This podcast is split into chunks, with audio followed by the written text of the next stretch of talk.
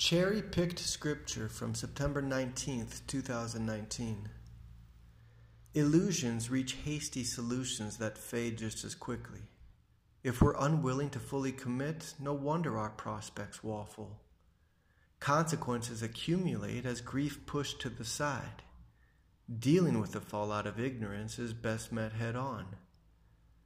Our assessments of self practically ooze with viscous bias. As we lubricate our egos, we grow rigid to established facts.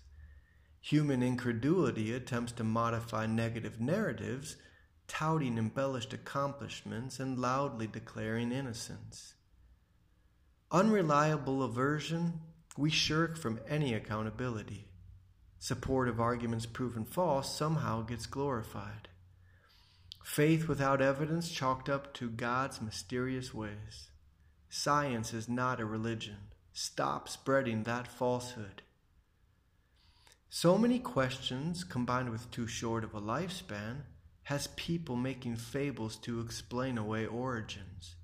The beauty of not knowing kindles voracious curiosity, but those scared of inner demons would rather play stupid.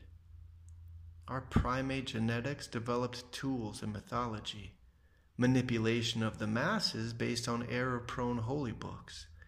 As we cherry pick scripture that lovingly embraces us, those who haven't heard of our Savior will fry for eternity. What madness to insist that only our claim is sacrosanct. We fail to note our trove of irrational suppositions. If God is so gentle, what's with all the violence? Suffering is prevalent the destroyer gets his due. We gladly resort to murder in the hopes of thwarting evil. Principles are influenced by the threats of two faced pastors. What hope remains? Scram from being brainwashed. No one knows what happens in the realm devoid of breath.